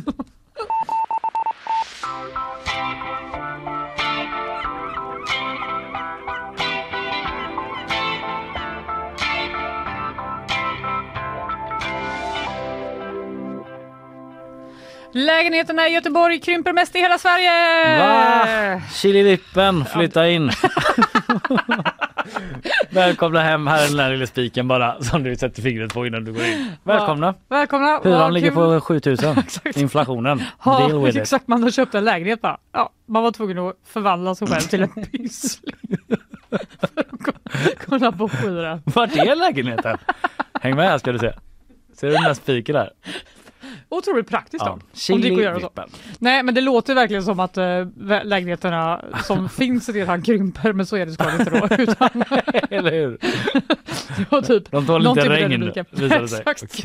Eller så- jättemycket sol som vi har just nu. Ja. Men eh, det verkar som att eh, det är då Hem och Hyra som har varit först med att rapportera om detta. Sen millennieskiftet har en nybyggd tvåa i Sverige minskat från 61 till 52 kva- kvadratmeter. Men i storstäderna så är det ännu värre. Mhm. Mellan 20, 2001 och 2020 så har en ny, nybyggd tvåa i Stockholm gått från 66 till 49 och i Göteborg är det ännu, ännu värre. Aj då. Från, eh, de har, här har lägenheterna minskat med 29 procent. Från 76 till 54 kvadrat för en två. Ja det var ju ganska mycket det. Det är ju typ ett helt rum Ja, egentligen. och det är alltså när man bygger nytt då. Så de här som Exakt. bygger har krympt ner det Exakt. för att tjäna pengar. För att tjäna pengar. Jag. Så är det. Eh, Ola Nylander som är professor i eh, arkitektur på Chalmers säger att eh, det är första gången någonsin som lägenheterna blir mindre i Sverige. Det är ett tecken på att Mhm. något inte är riktigt bra. Oj, första gången och så mycket ändå. Exakt. Han säger att det är en oroväckande utveckling och att det i princip innebär att ett rum har försvunnit. När det gäller bostäder så är det viktigt att det inte blir för trångt för eh, forskning visar att det leder till att man ja, håller sig borta. Man vill inte vara hemma för det finns inte plats att till exempelvis göra läxorna på, Nej. säger han. Eh, och ja, eh, skälet är i första hand ekonomiska. Man vill tjäna mer pengar på lägenheterna.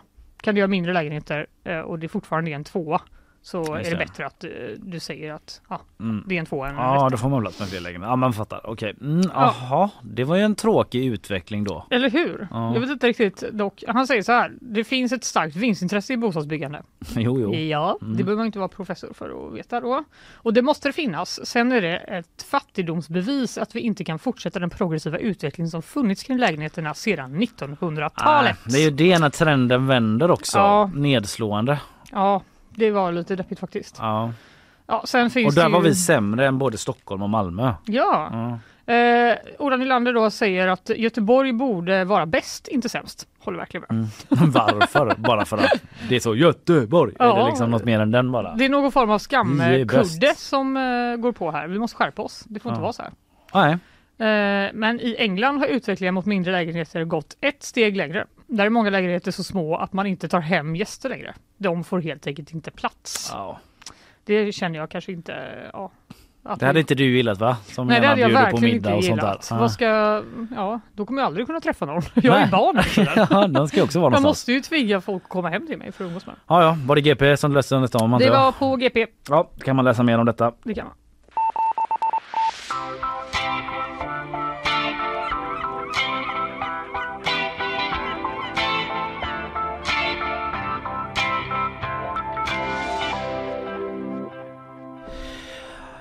Marinbiologer är ute och uppmanar folk eh, bada inte med Valdimir. Nähä. Så eh, ta på dig eh, dina vanliga kläder igen Vanny. Ja, det, jag hade typ ändå haft the urge tror jag om jag såg honom. Hade Jag du tycker det? han är så gullig. Det är verkligen det sista jag hade kunnat tänka mig att göra. Va? Han verkar snäll också. Han är tränad för att vara med människor. Nej, jag är rädd alltså.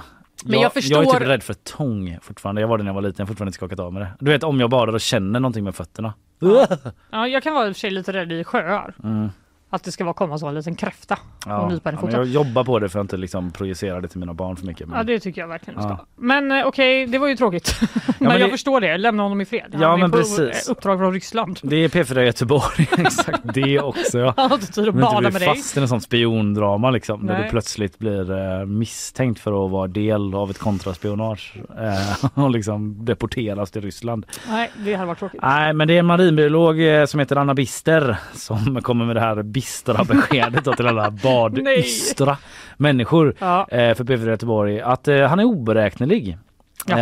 Eh, han har dykt upp då i Göteborg flera gånger, det vet vi. Han var ju i Frihamnen här nu under Ja, alltså det var ju exakt som vår gäst från, vad hette han, Kenneth sa. Ja, som Kenneth sa att han sa nog var på Göta väg älv, ner. han kommer vara, ni kommer kunna se honom här utanför sa han. Ja, och det var ju där han var. exakt det som hände. Kenneth så jävla Synsk. Sjuk han är Kenneth va? Ja, vilken kille. Jävla Kenneth. Jävlar. Vad kan han inte om havet? Typ? Förutse valar. Jag tror att han kan allt om havet Det faktiskt. kanske är i och för sig eh, Det är hans jobb. vardagsmat för marinbolaget att förutsätta, förutsäga vart valar simmar och sånt. Jo, det skulle Ja, jag men så är det i alla fall. Jag vill bara skicka ut den, eh, den eh, liksom varningen, uppmaningen från marinbolaget till folk eftersom det är ju en solig torsdag vi har i Göteborg idag. Så om ni siktar Valdemir då så är det inte lämpligt att kasta er i och bada med honom. Typiskt! Typiskt. Eh, Vi tackar för idag. Idag så har ju du pratat om hotet mot räkorna. Ja, det har jag.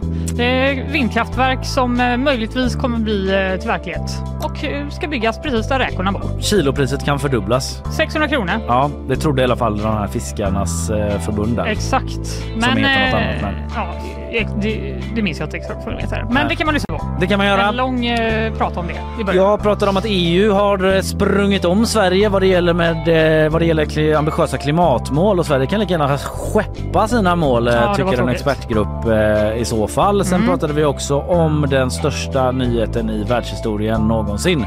Om den är sann. Den handlade om en visselblåsare som säger att eh, USAs myndigheter, försvaret där har eh, samlat in i massa år olika icke-jordiska föremål. Mm. Det låter helt sjukt eh, men eh, det finns eh, flera sidor av det där. Lyssna på det så får ni höra det. I alla fall hade vi gäst här. Det var ju otroligt idag när vi hade Ja, med Emily och Robert. Ja, vilka, vilket team alltså. Ja, vilka jävla hjältar. De har alltså varit då på EM i spårvagns körning. De är spårvagnsförare och eh, har alltså då kommit tvåa och spöat Stockholm. Endast eh, slagna av gänget från Wien som vann på tur för att det blåste enligt och Robert. Det sa de faktiskt. Ja, det sa de faktiskt. De var underbara. Eh, vi eh, kommer väl lägga upp på Instagram hoppas vi. Ja, nu ska vi bomba er med förhoppningsvis med filmer från eh, spårvagns-EM i Rumänien. Ja, och information om att om mindre än en vecka så smäller det på NEF. Ja, Då det är, quiz. det quiz. Jag Är börjar du- komma i mål nu med Är du det. nervös eller? Ja, men jag känner mig trygg i att det är ett bra quiz. Jag, Jag, tror du verkligen faktiskt... kommer leverera Kalle. Vet du att jag känner mig inte så nervös för jag känner att det är våra lyssnare som kommer komma och jag känner liksom en samhörighet och en länk mellan dem. mig och dem. Ja, underbart. Det Ja. kommer vara, redaktionen kommer vara där och lite andra GP-folk tror jag. Det tror jag absolut. Om man nu tycker det är coolt. Träffa dem från ekonomiredaktionen eller gräv så. Ja, men man kanske har någon viktig fråga att ställa. Ja, Mer info finns på Insta. de är underbara. Hej då, vi hörs!